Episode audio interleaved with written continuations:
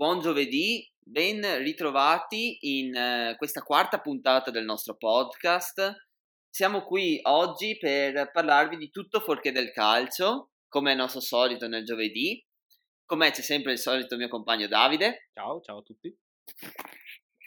Oggi vogliamo startare da quello che è l'argomento principe dello scorso weekend, che, ha, che è stato dibattuto in tutte le testate giornalistiche sportive, ovvero eh, l'incidente avvenuto a Romain Grosjean. Sì, hai proprio ragione Giacomo, diciamo che è stato un evento che ha un po' scosso il mondo della Formula 1, ma non solo, perché un incidente così non si vedeva da molto molto tempo, soprattutto diciamo un mix tra un incidente così forte, una, una, una velocità così elevata, il fuoco e un'auto che si spezza come se fossimo ancora negli anni 80-90. È stato una, un sì, diciamo molto che... particolare.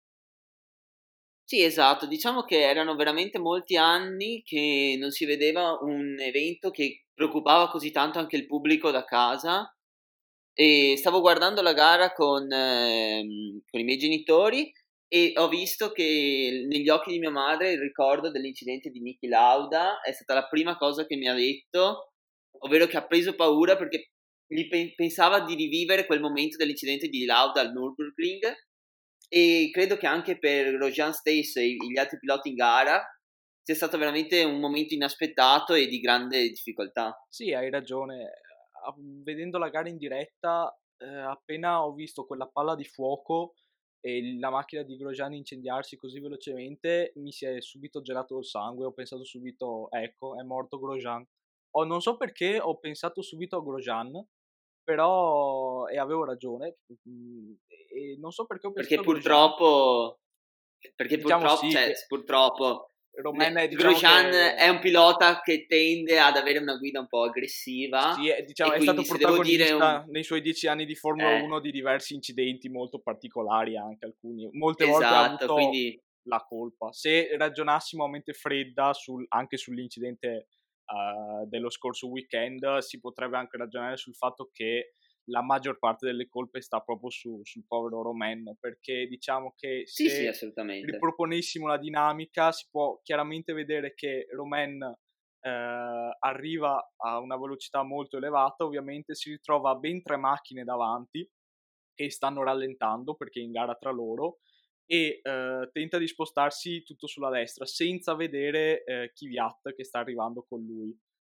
Chiaro, che sta arrivando da dietro. Esattamente. Esatto. Chiaro che eh, per le auto di Formula 1 è molto difficile vedere chi hai ai, ai, lati. Gli specchietti di un'auto di Formula 1 fanno appena vedere cosa c'è dietro la lettone posteriore. E quindi diciamo che si può anche dire che non è, non è tutta, tutta colpa di Grosjean. Però diciamo che quella manovra un po' azzardata all'inizio del Gran Premio gli è, costato, gli è costata parecchio. Sì, diciamo che Grosjean ha messo la sua parte, diciamo, in questo incidente, con un sorpasso, con uno scarto verso destra, senza osservare adeguatamente chi c'era intorno a lui, sì. se posso permettermi. Sì, Quello che però ovviamente non, non, è giustificabile dalla mossa di Grosjean è le conseguenze di questo incidente. Chiaro. Nel senso, il rischio corso da Grosjean è stato davvero elevato e un incidente di gara normale non può portarlo ad un rischio così alto. Sì, è vero, perché avere una barriera, perché diciamo che uno dei punti focali su cui si, si è parlato molto è proprio il posizionamento e l'angolo di inclinazione di quella barriera in quel particolare punto del circuito, perché il Bahrain non è un circuito nato come Spa o come Monza eh, da, eh, cioè è totalmente artificiale il Bahrain, non, non nasce da certo. colline, quindi i, i, gli ingegneri, gli architetti, diciamo così, hanno potuto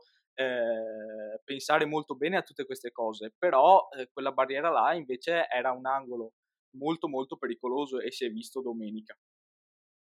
Sì, si è visto che può portare a conseguenze anche mortali, nel senso Grosjean per quanto mi riguarda praticamente è illeso, nel senso, ovvio, le conseguenze le ha riportate, le bruciature sulle caviglie, sulle, sulle polsi ci sono, sulle mani, però per la dinamica dell'incidente, chi, cioè, io mai avrei pensato che si, potrei, che si potesse uscirne con così pochi danni da parte del pilota. Eh beh, è vero, Vettel ha detto giustamente, com'è possibile che un guardrail nel 2020 si spezzi in quel modo là e faccia passare un'auto? Esattamente. Ha, ha ragionissima, ha ragionissima, perché una barriera del genere è difficile capire perché l'abbiano messa là. Chiaro, è un incidente particolare, non se ne vedeva così da tanti tanti anni.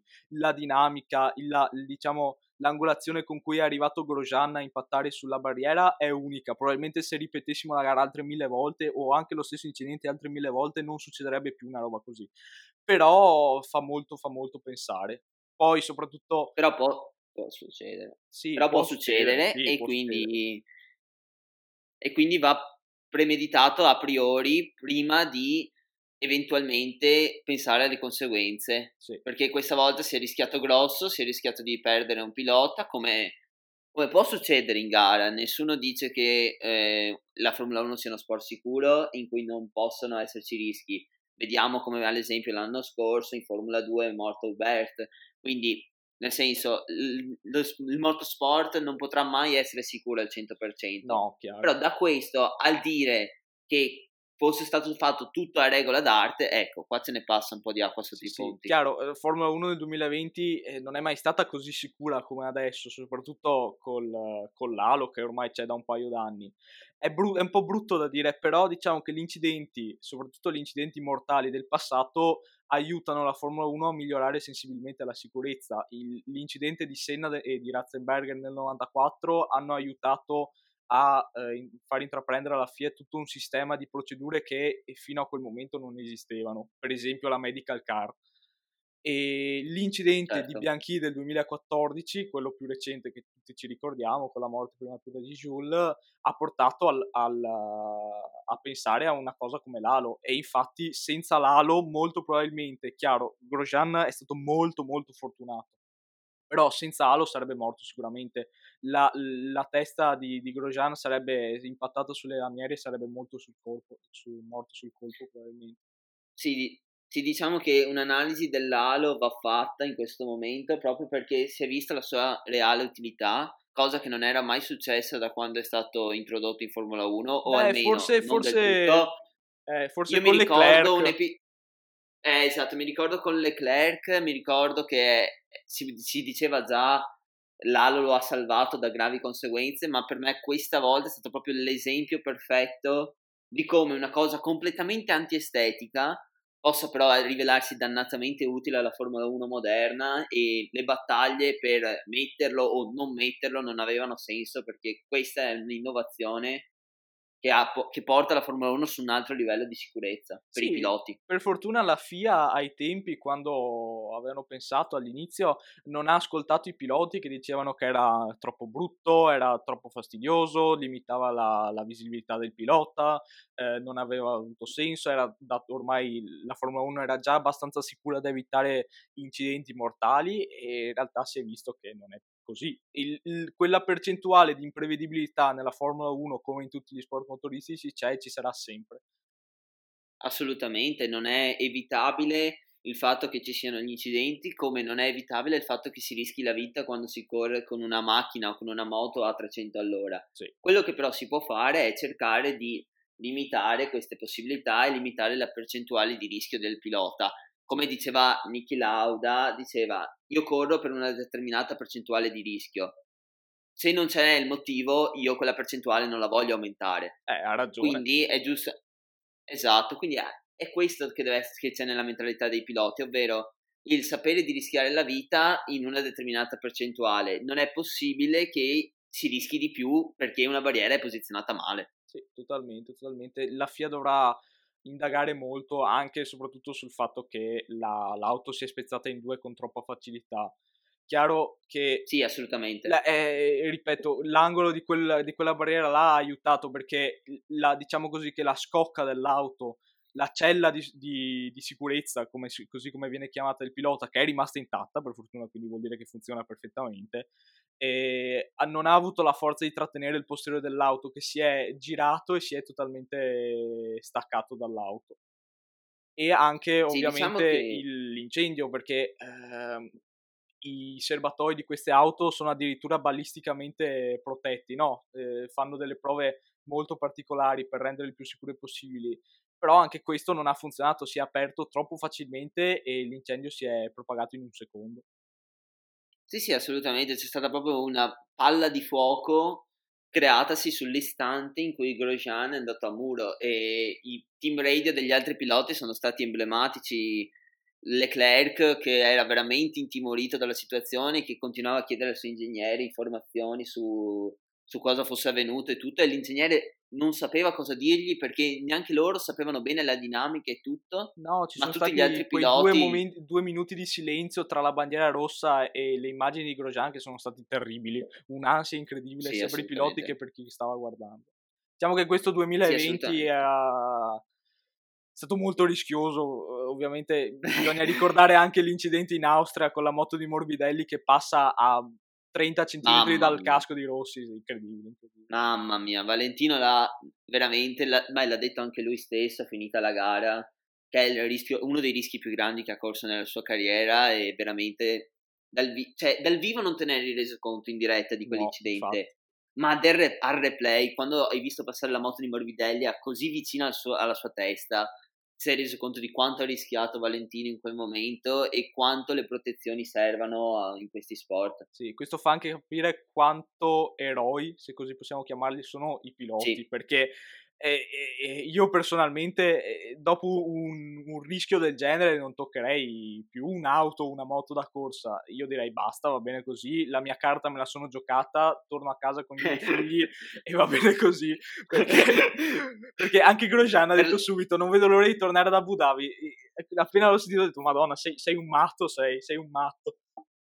Sì, no, i piloti hanno una mentalità completamente diversa da quella che è la mentalità delle persone comuni visto che ne parlavamo prima, lo stesso Niki Lauda, dopo, esserci, dopo aver preso letteralmente fuoco al Nürburgring, è tornato dopo un mese a Monza, non si sa in che condizioni, ma spingendo allo stesso modo di prima. E ha pure vinto. I piloti sono vinto. diversi. E ha pure vinto dopo poco, quindi veramente sono piloti con una capacità allucinante di, sì.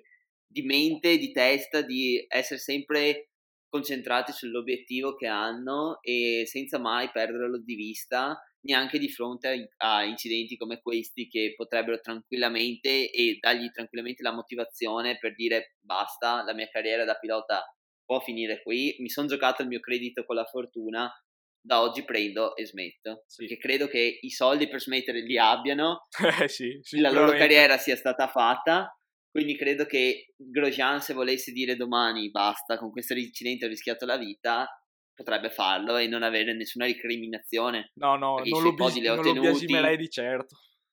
No, infatti, ha eh, ottenuto anche i suoi buoni risultati Grosjean in carriera, quindi assolutamente non è un pilota che avrebbe qualche recriminazione. No, no. Ultime due parole volevo spenderle sulla medical car e, e sul medico certo. e Van der Merve che sono stati veramente, veramente bravi, hanno seguito le procedure alla lettera, sono stati anche bravi a calcolare i tempi con cui tirare fuori Grosjean, anzi aiutare eh, Grosjean ad essere tirato fuori, bravi anche gli, gli steward del Bahrain che con gli istintori hanno, lo hanno aiutato molto, molto bene. Vuol dire che le procedure funzionano dopo tutto.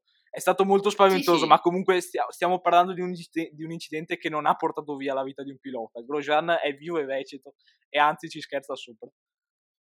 Esatto, quindi cioè, devo dire che è stato forse un esempio clarificante di quelle che possono essere le procedure di sicurezza in Formula 1 e forse anche per loro stessi un vero e proprio test, perché i test sì li fanno, ma li fanno ovviamente su situazioni simulate e quindi questa volta è stata proprio l'occasione di testare qual è il sistema di sicurezza e di eh, soccorso ai piloti e testare che effettivamente funziona alla perfezione. Senza dubbio, senza dubbio.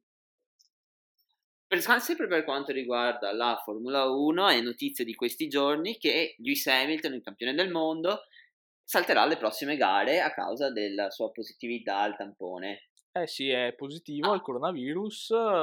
Sicuramente salterà la gara 2 del Bahrain, il Sakir GP. Non si sa se riuscirà a tornare in tempo per Abu Dhabi. Secondo me no, per i tempi di quarantena. Però vediamo. Vabbè, ma comunque, comunque Hamilton diciamo che a questa stagione ha poco da chiedere, direi sì, credo, ancora. Aveva, poteva, poteva, arrivare alle 100 pole position, eh, ma credo che abbia il tempo l'anno prossimo con questa auto sì, di arrivarci no. tranquillamente Esatto, e dà anche l'opportunità, involontariamente, a un pilota molto talentuoso, dal mio punto di vista, come George Russell, di mettersi in mostra con una macchina che vale, che vale il pilota. Eh, perché sì. correre con la Williams è una cosa, correre con la Mercedes è un'altra. Eh sì, è, è forse l'auto più dominante della storia di Formula 1, la Mercedes di quest'anno. Si potrebbe anche dire così. Sì, Sono molto contento sì si potrebbe. Sono molto contento. si potrebbe farne una, vera e pro- una bella discussione su qual è l'auto più dominante della storia della Formula 1. Sicuramente la Mercedes del 2020 ci rientrerebbe Sì, e bisognerebbe veramente discutere se sia veramente lei la più dominante o se sia una, una delle Ferrari di Michael Schumacher dell'inizio del millennio, se sia la, la Brown GP di, di un decennio fa ormai, quindi ce ne sono diverse di Eh, macchine sì. dominanti. Magari per un altro Però- episodio, magari per un altro episodio ne Esatto. Esatto. Però sta di fatto che appunto George Russell ha questa opportunità in questo Gran Premio del Bahrain 2, diciamo, in quel circuito che veramente non ho parole per descriverlo, è dalla, dalla brutte. dalla molto bruttezza, atipico, perché- molto atipico. Cioè, se correvano a Indianapolis sull'ovale più o meno eravamo sullo stesso principio, Basta. però vabbè, piacerà agli, agli americani, piacciono queste cose, vivono di NASCAR, IndyCar e quindi Eh, contenti loro. E quindi Gran Premio del Bahrain 2 che vede questa novità. Altra novità della settimana, anche se ve l'avevamo già preannunciata la scorsa settimana, ovvero la, l'ufficialità di Mick Schumacher sulla AS dall'anno prossimo. Sì, ultima cosa su George Russell, però, volevo dire solamente che, data la particolarità di questo circuito qua, su cui correrà per la prima volta con la Mercedes, data la sua scarsa esperienza con la squadra in sé, con tutte le procedure, se andrà male George Russell, perché sento già tifosi che dicono, eh, ma rischia di vincere tranquillamente, stiamo tranquilli. È giovane, Ma non sì. ha esperienza con la Calma. squadra. Cioè, eh, pr- ah, io spero in un podio, così potrà dire di aver raggiunto Eh. un podio in Formula 1, però stiamo tranquilli. Di certo non diventerà uno- un, un pilota non all'altezza se non vincerà o se non arriverà a podio e nemmeno dall'altra parte se vince anche con un distacco discreto su Bottas questo, o, o su Verstappen perché secondo me è il vero e il suo vero antagonista della prossima gara sarà probabilmente Verstappen, considerata la sfiga, diciamo così, di Bottas e anche la sua recente forma, perché è incredibile pensare che a Bottas dopo due giri gli si sono forate le gomme l'ultimo Gran Premio e eh, con l'ultimo pit stop non ne avevano abbastanza, gli hanno cambiate solo tre. Sì. Assolutamente clamoroso quello che è successo sia a Bottas sia ad Ocon Sì, di sì. non avere più gomme da poter cambiare, doverne cambiare 3 su 4. Tra l'altro nel, nel pit stop di Ocon si vede anche proprio i freni in fiamme da quanto erano caldi, quindi veramente clamoroso quello che è successo per me in se- dal mio punto di vista in Bahrain. Veramente mai visto una cosa del genere. Sì, è vero, è vero. Poche, poche, ci sono pochi altri episodi del genere. Forse si deve tornare un Sì. po' troppo indietro rispetto alla Formula Sì. 1 moderna. Già, diciamo che un episodio del genere mi ha fatto venire in mente, e non so se ti ricordi, la gara di Indianapolis in America nel 2006, quella gara molto particolare, Sì, in cui praticamente i piloti dotati di Michelin, ovvero il tre quarti della, della griglia di partenza, vennero bloccati dalla Michelin stessa per rischio di esplosioni di gomme e quindi si ritrovarono costretti a non partire. In gara si ritrovarono solamente sei macchine, di cui le due Ferrari, le due Minardi e le due Jordan, tutte montate Bridge- Bridgestone. sì, E quindi questa situazione di gomme un po' particolare mi ha fatto venire in mente questo episodio. sì, una gara un po' particolare, Indianapolis 2005 era. E mm, è stata tra l'altro l'unica vittoria della Ferrari e di Schumacher di quell'annus orribilis. Sì, Lasciamo stare. un esattamente.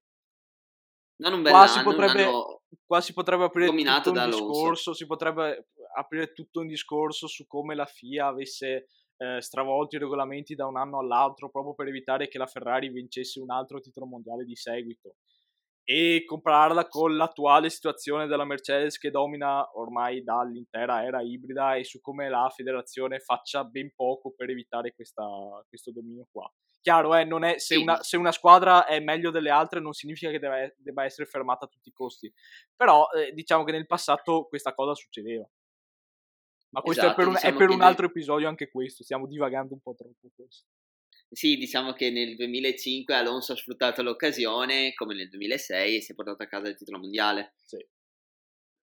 Bene, per quanto riguarda la Formula 1, credo che molto abbiamo già detto la settimana scorsa, andatevi a rivedere l'episodio se ve lo siete perso.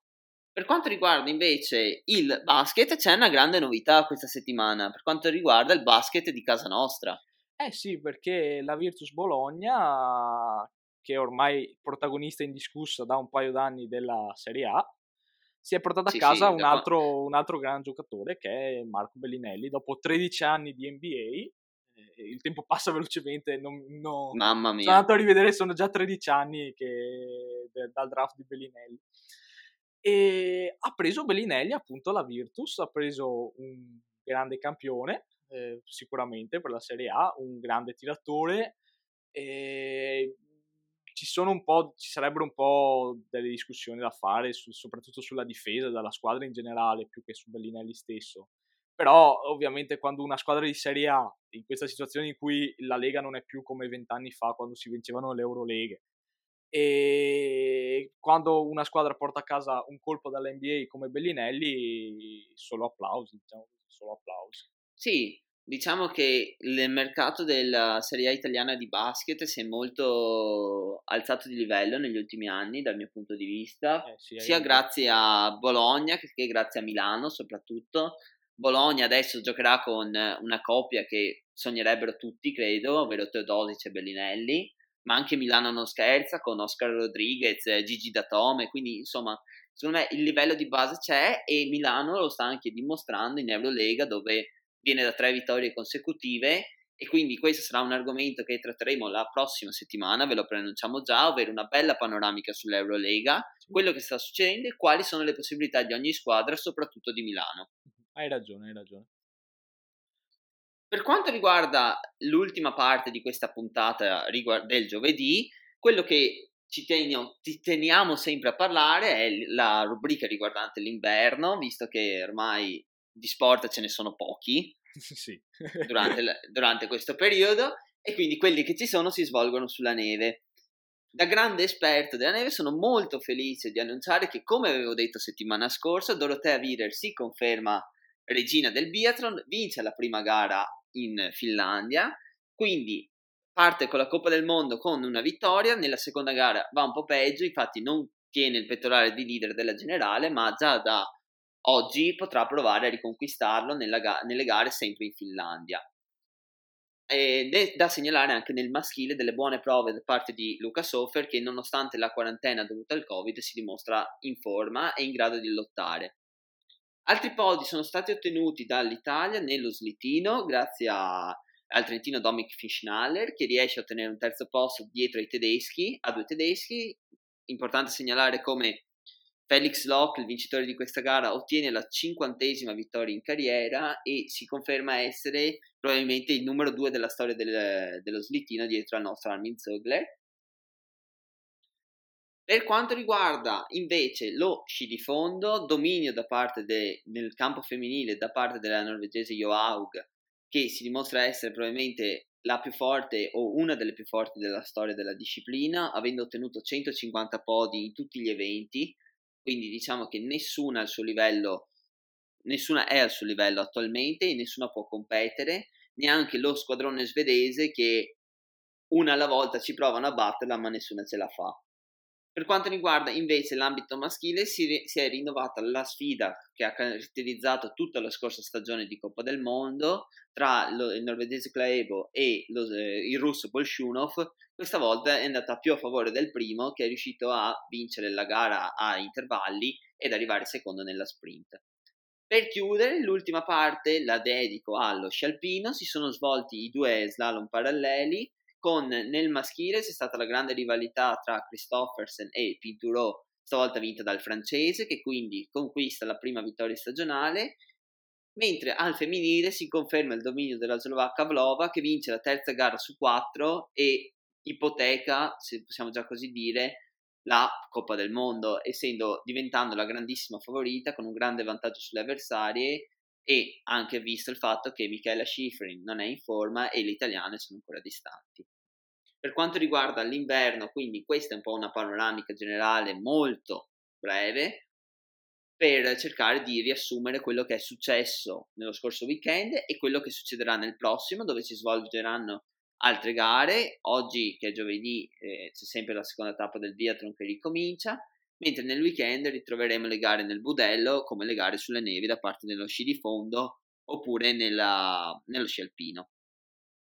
Ti prometto, che... Giacomo, che per prossima settimana mi informo anch'io sul, Grande. sugli sport invernali. Allora, che io non so niente, allora, eh, eh, però dai, dovrei allora, dire qualcosa. Follower, follower del nostro podcast, dovete sapere che ovviamente ognuno di noi ha le sue predilezioni, ovvero c'è chi ama più uno sport, chi ama più l'altro, quindi cerchiamo sempre di dividerci un pochino su quello che è il nostro parlare degli sport invernali non c'è tanto da dividersi perché c'è uno a cui piacciono e uno a cui non piacciono. Esatto. Però mi, mi piace molto questa propo- proposta da parte di Davide che la prossima settimana sarà più un dialogo tra di noi e cercherà di informarsi anche con il mio aiuto, con l'aiuto uh, dei, dei siti e delle riviste che gli farò leggere e quindi la prossima settimana cercheremo di avere un dialogo maggiore anche su questo punto di vista.